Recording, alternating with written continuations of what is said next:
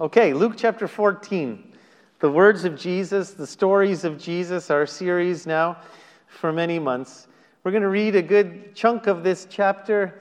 We'll talk about it a little bit. So let's start in verse 1 as you follow along in Luke chapter 14. Now it happened as he went into the house of one of the rulers of the Pharisees, to would say they scrutinized him, that they watched him closely. Another translation would say, and behold, there was him or they were waiting for him to make a mistake. And behold, there was a certain man before him who had dropsy. And Jesus answered, saying to the lawyers and Pharisees, Is it lawful to heal on the Sabbath? But they kept silent.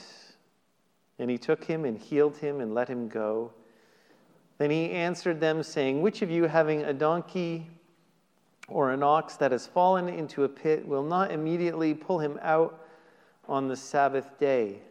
And they could not answer him regarding these things.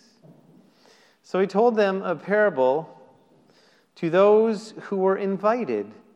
And, we note, and when he noted how they chose the best places, saying to them, When you are invited by anyone to a wedding feast, be invited in the best place, lest one more honorable than you be invited by him.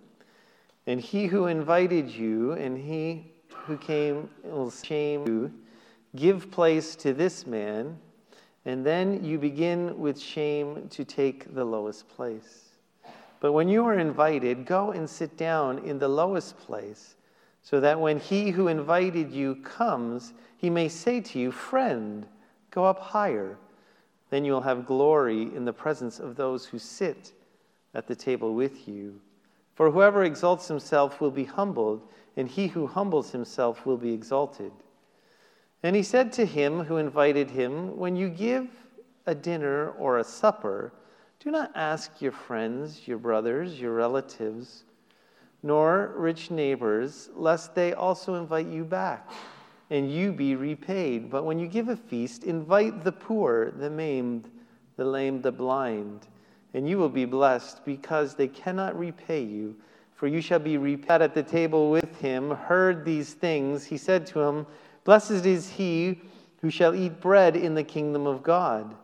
Then he said to him, A certain man gave a great supper and invited many, and sent his servant at supper time to say to those who were invited, Come, for all things are now ready. But they all, with one accord, began to make excuses. The first said to him, I have bought a piece of ground and I must go, go and see it. I ask you to have me excused. Another said, I have bought five yoke of oxen and I am going to test them. I ask you to have me excused. Still another said, I have married a wife and therefore I cannot come. So that servant came and reported these things to the master. Then the master of the house, being angry, said to his servant, Go out quickly into the streets and the lanes of the city and bring in here the poor and the maimed, the lame, and the blind. And the servant said, Master, it is done as you commanded, and still there is room. Then the master, that my house may be filled. I say to you that none of those men who are invited shall taste my supper. Now, great multitudes went with him, and he turned and said to them, If anyone comes to me and does not hate his father or his mother, his wife, children, brothers, and sisters, yes, and his own life also, cannot be my disciple. And whoever does not bear his cross and come after me cannot be my disciple. For which of you, intending to build a tower, does not sit down first and count the cost, whether he shall have enough to finish it?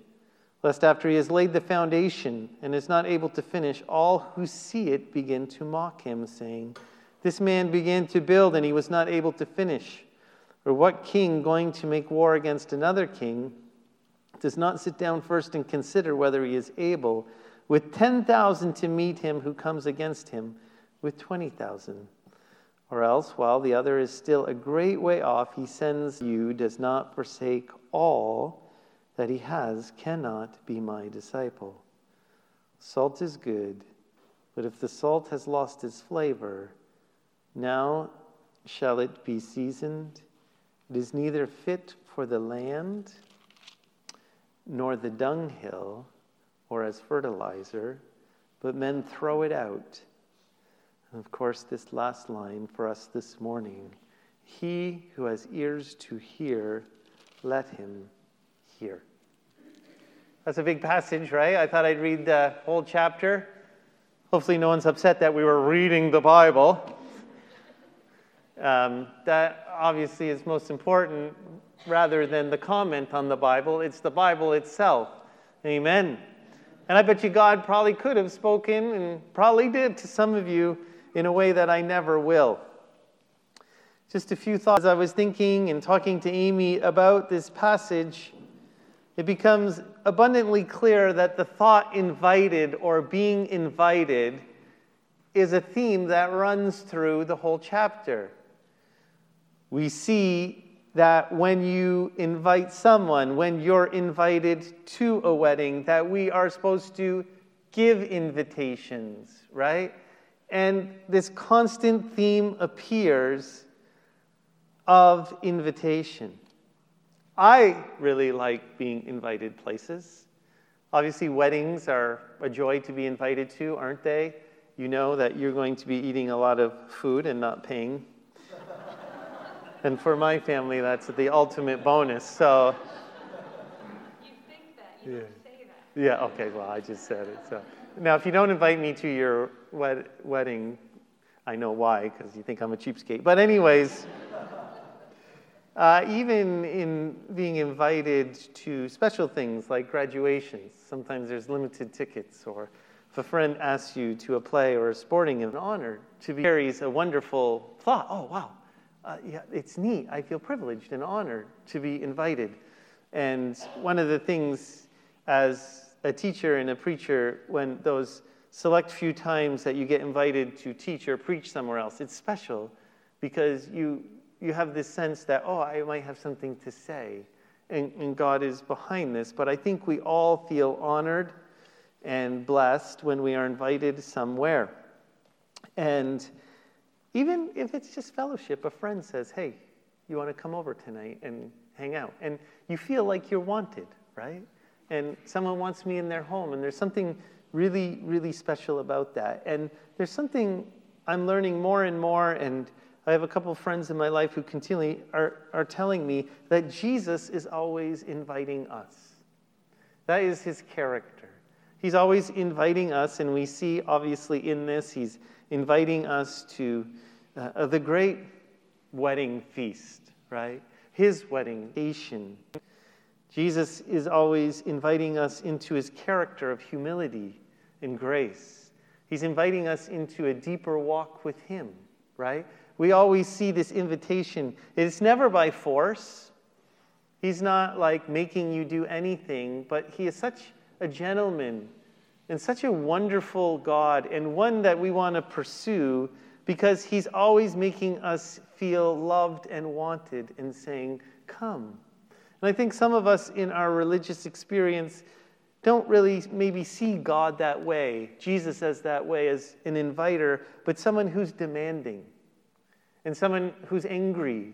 And someone says, You need to do it that way. And I think that's the wrong perspective. And as we're learning, maybe in, in, in our home groups, the wrong narrative the wrong story that we've created from who Christ is, that he's this demanding God. And even I look, leaving all to follow Christ, and when he says, you know, you need to, to let go of family and uh, parents and children and spouse, it's not the word hate, but you have to love me of intimacy because he's inviting us into this deeper place of intimacy where He takes priority and He can lavish us continually in that honor, in that love, in that grace. Because you look at these words at the end and they're, they're really difficult. You know, what is He saying? I'm not supposed to be a good dad and a good husband. What is He saying? I'm not supposed to provide for my family. And I don't think He's saying that at all. He's saying that your love for Him to, has to far surpass your love for your spouse or your children.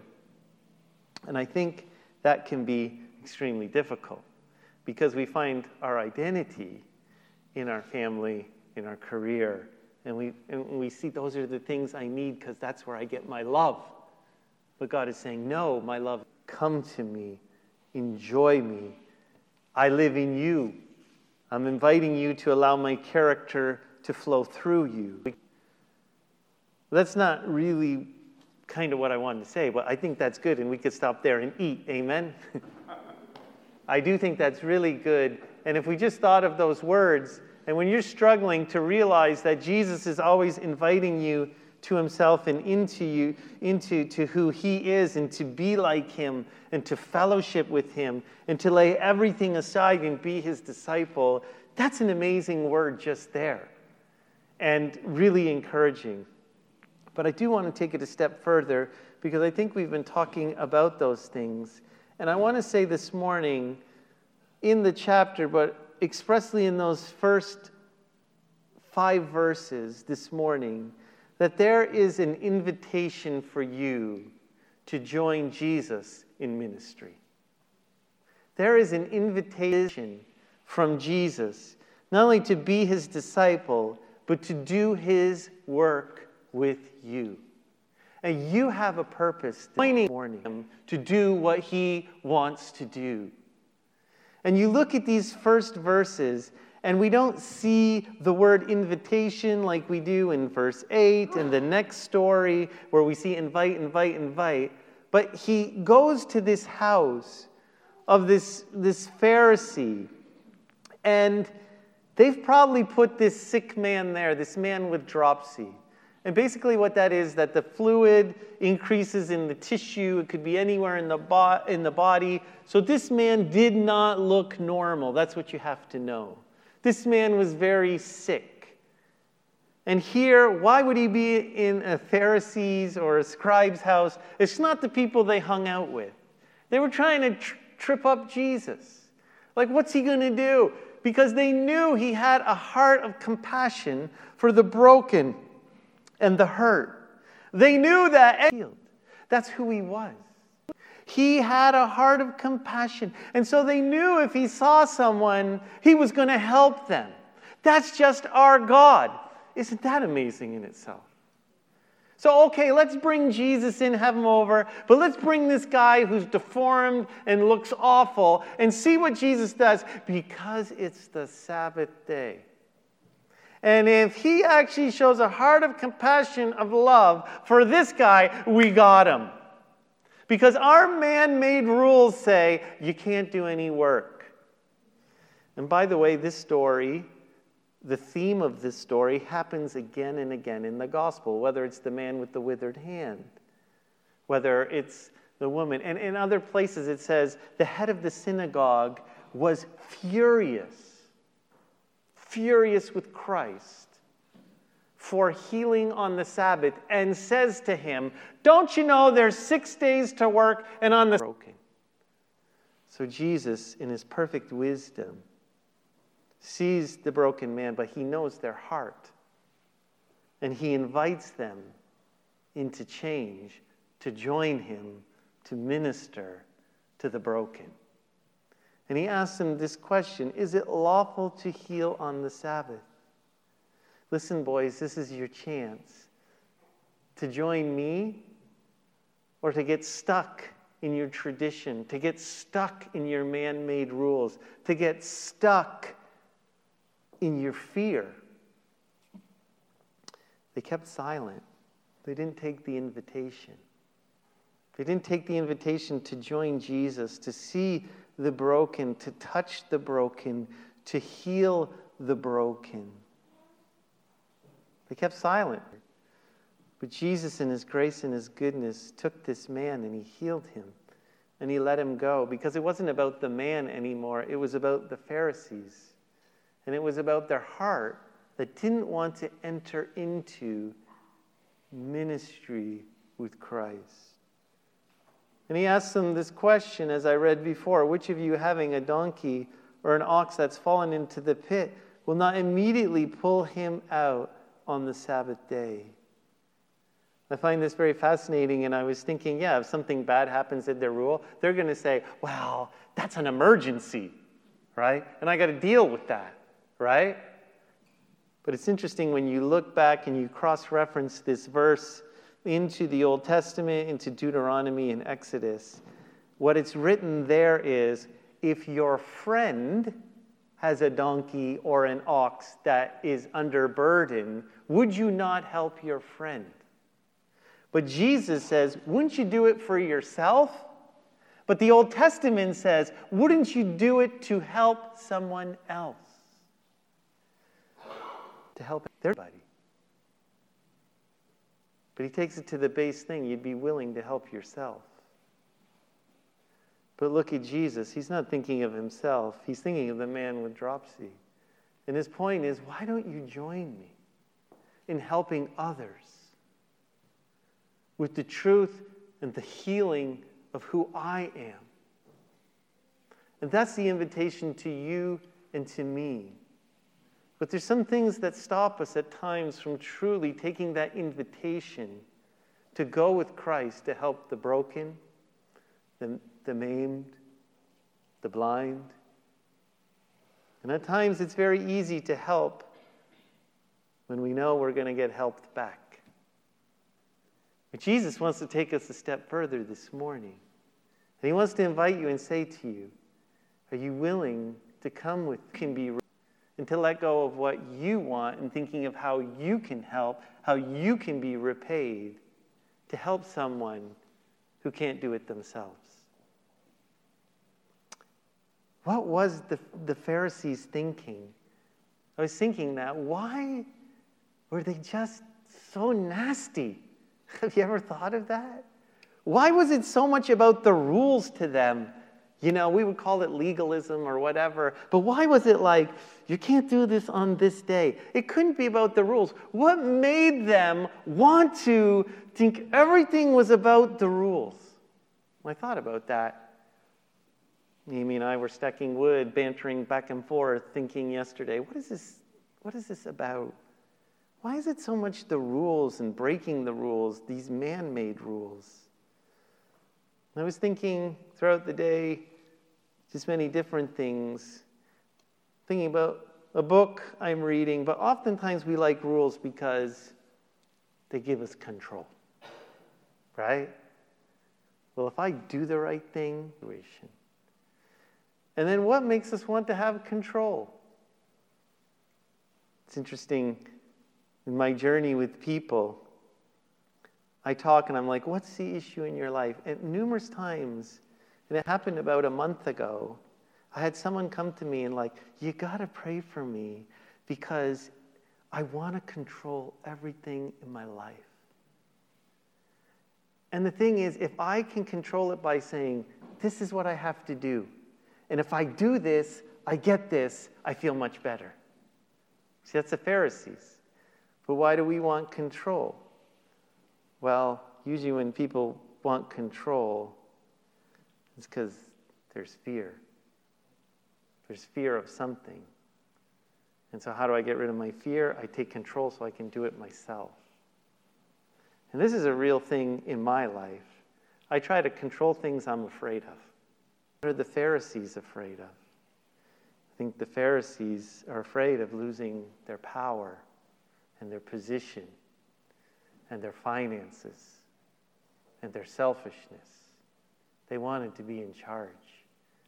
And all of a sudden, they're not in charge when Jesus comes and say, What do I do? I'm really afraid now. So I try and control the situation by rules and say to him, You can't do that. You could do that. You can't do that. You can do that. And all of a sudden, Jesus comes like, Listen, I'm just seeing a broken person. Right? Do you want to join me and let go of your man made rules and your control, right? But really, it's letting go of your fear because you can trust me. And I say all that to say this Are you trying to control God in your life? Because I really believe Jesus is inviting you. You're afraid of losing something. But maybe you're trying to control because you're afraid of losing something. What would you be afraid of losing? Well, that's why this chapter is wonderful. Are you afraid of losing family relationships? Brothers, sisters, spouse, children? And here's the kicker Are you afraid of losing your own life? What you want? What makes you feel good? Your pleasures? Because that's what Jesus is saying to us today. Because a lot of times, that's what we don't want to lose. And that fear drives us to control those things. And then we get just really whacked out, unfruitful, weird. And we do things that we don't want to do. My disciple, come into ministry. You can trust me. If you let go, if you let go and trust me, you let go of your fear and stop making your own silly rules and stop trying to control things and stop trying to be in charge because you're afraid. But you will trust me and my love.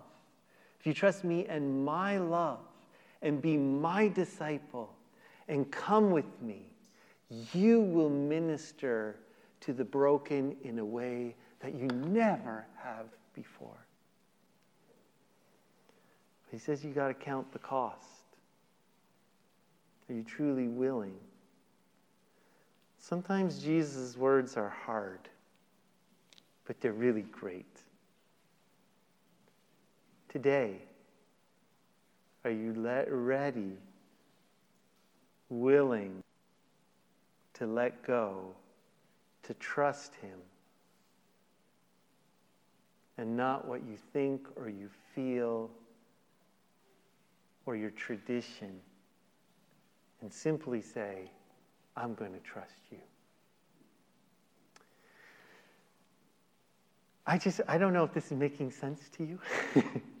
like it makes sense to me, but I feel like I'm not connecting this morning, just to be honest.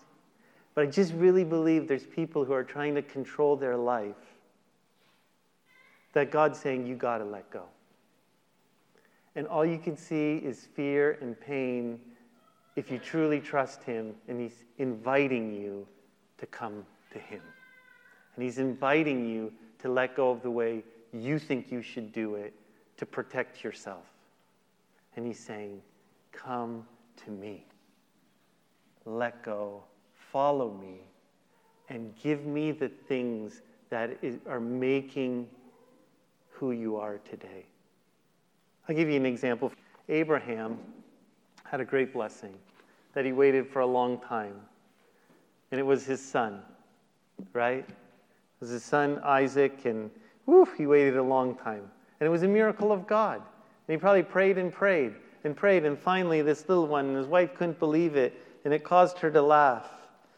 But here's this little one now, this promise of God, this miracle child, because Sarah was barren.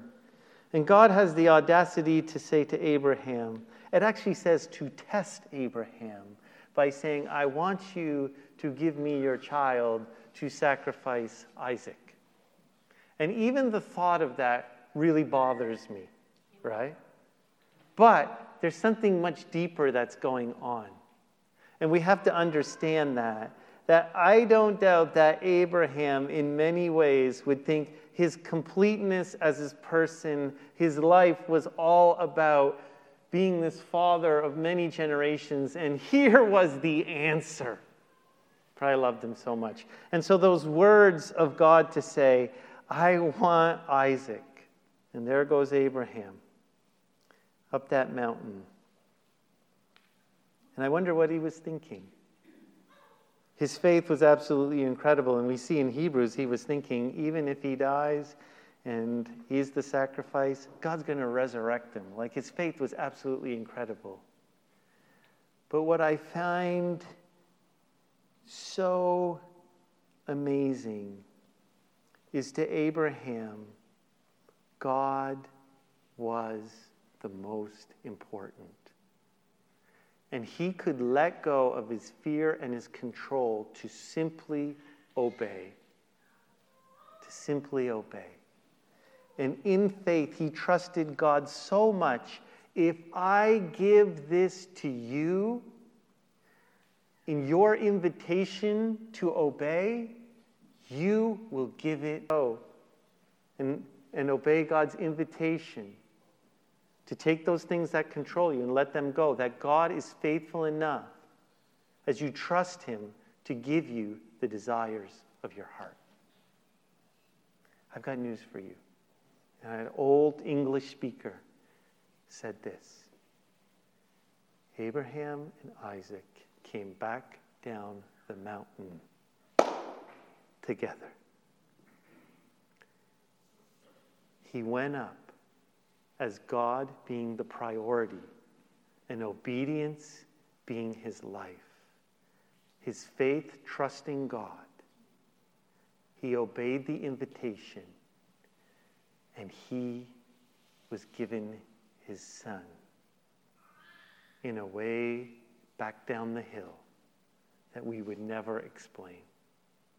Let go of your fear and stop trying to control your life because God has what's best in mind for you.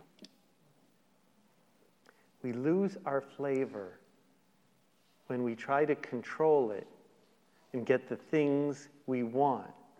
That's when salt loses its flavor. That's what he's saying at the end. When you're distracted by tr- your family, trying to get love from them, or your job, or protect yourself, and not fully trust him, you lose the flavor that God wants to use you in. He wants you to be salt, He wants you to bring flavor, but you have to trust Him and let go and you let go, He uses you. Yeah, He uses you to heal people with dropsy. It's not the healing, it's the fact the miraculous work is done by me joining Christ and letting go of myself. Otherwise, we're not even worth fertilizer. Our lives are just this circle of us trying to be in charge. And it gets morning. Oh, Will you trust me? Will you join me? Will you be like me? Will you give the invitation? That's what you're giving the invitation. Come to my God that you can trust. Here's the invitation calling you. Come to the God you can trust. He's in my life. Come to the banquet. And by the way, you're going to be rejected. I'm busy. I got to do this. I got to do that. So what did the master say? Keep going. Keep going. But today, would you accept his invitation to join him in ministry and to let go of control and, the, and protecting yourself in the things that think, bring you love and let him change your life? Amen? Thank you, Jesus, for this day. Thank you for your goodness. Thank you that you're an inviting God. Amazing that you continually invite us. Who are we? And yet you want to work with us. And you want to care for us. Maybe there's someone in this room who really is struggling with fear fear of losing things. Maybe yeah. Maybe it's become rules and control for you in your own way. I don't know what that looks like for you. But you need to respond to the Lord and accept His, his love again and, and learn to trust Him. And I don't know what it could be this morning. It could be anything, it could be financial, it could be your children, your spouse. But you can trust God. He wants to use you.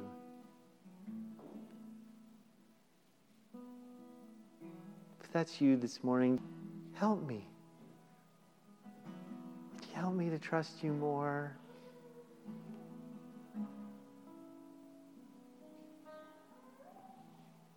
Confession is so good in our hearts, and but maybe you need to confess that to someone else. Maybe today, give someone a call, or not about making a scene here. Maybe in the agape, just yeah, bring that in the light and allow the Lord just to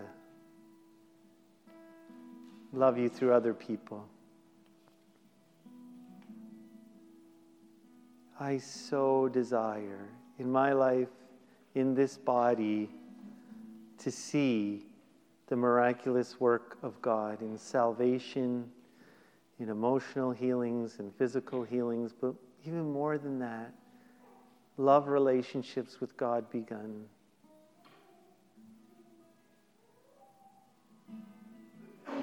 Oh God, would you help us as a church not to be about man made things to control them, but to see the burden and the hurting, to trust you, to see you work.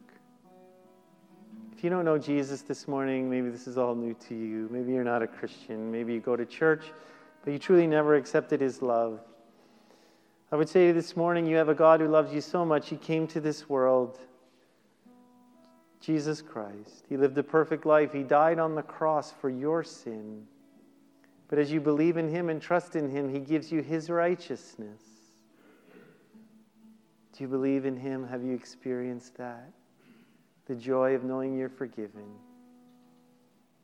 He loves you so much, he's inviting you to his banquet. Maybe you've made excuses all these years. Maybe, yeah, work or family or just your own selfishness, that you think you can do it yourself. He's given you an invitation this morning. Come. Come to me. We pray that if that's you, that you would just call out to God and Believe in your heart and confess with your mouth that Jesus came and died again, and you will be saved. The elements are in the back. We're going to celebrate Jesus and his greatness and his love and his forgiveness and his character this morning. Here at Northgate, we love to always bring it back to Christ. He is the cornerstone, who he is and what he's done. It's a great time, though, just to give all these thoughts to Him and see that you're forgiven. So, quietly and respectfully, as the worship team will be singing, you can get the elements and come back to your seat. It's a precious time of worship. It's a precious time to confess and see that you're forgiven. If you need prayer, there'll be brothers and sisters in the back. Maybe you really need to confess something God's in your heart. Maybe you need to be encouraged. Maybe break Jesus together now.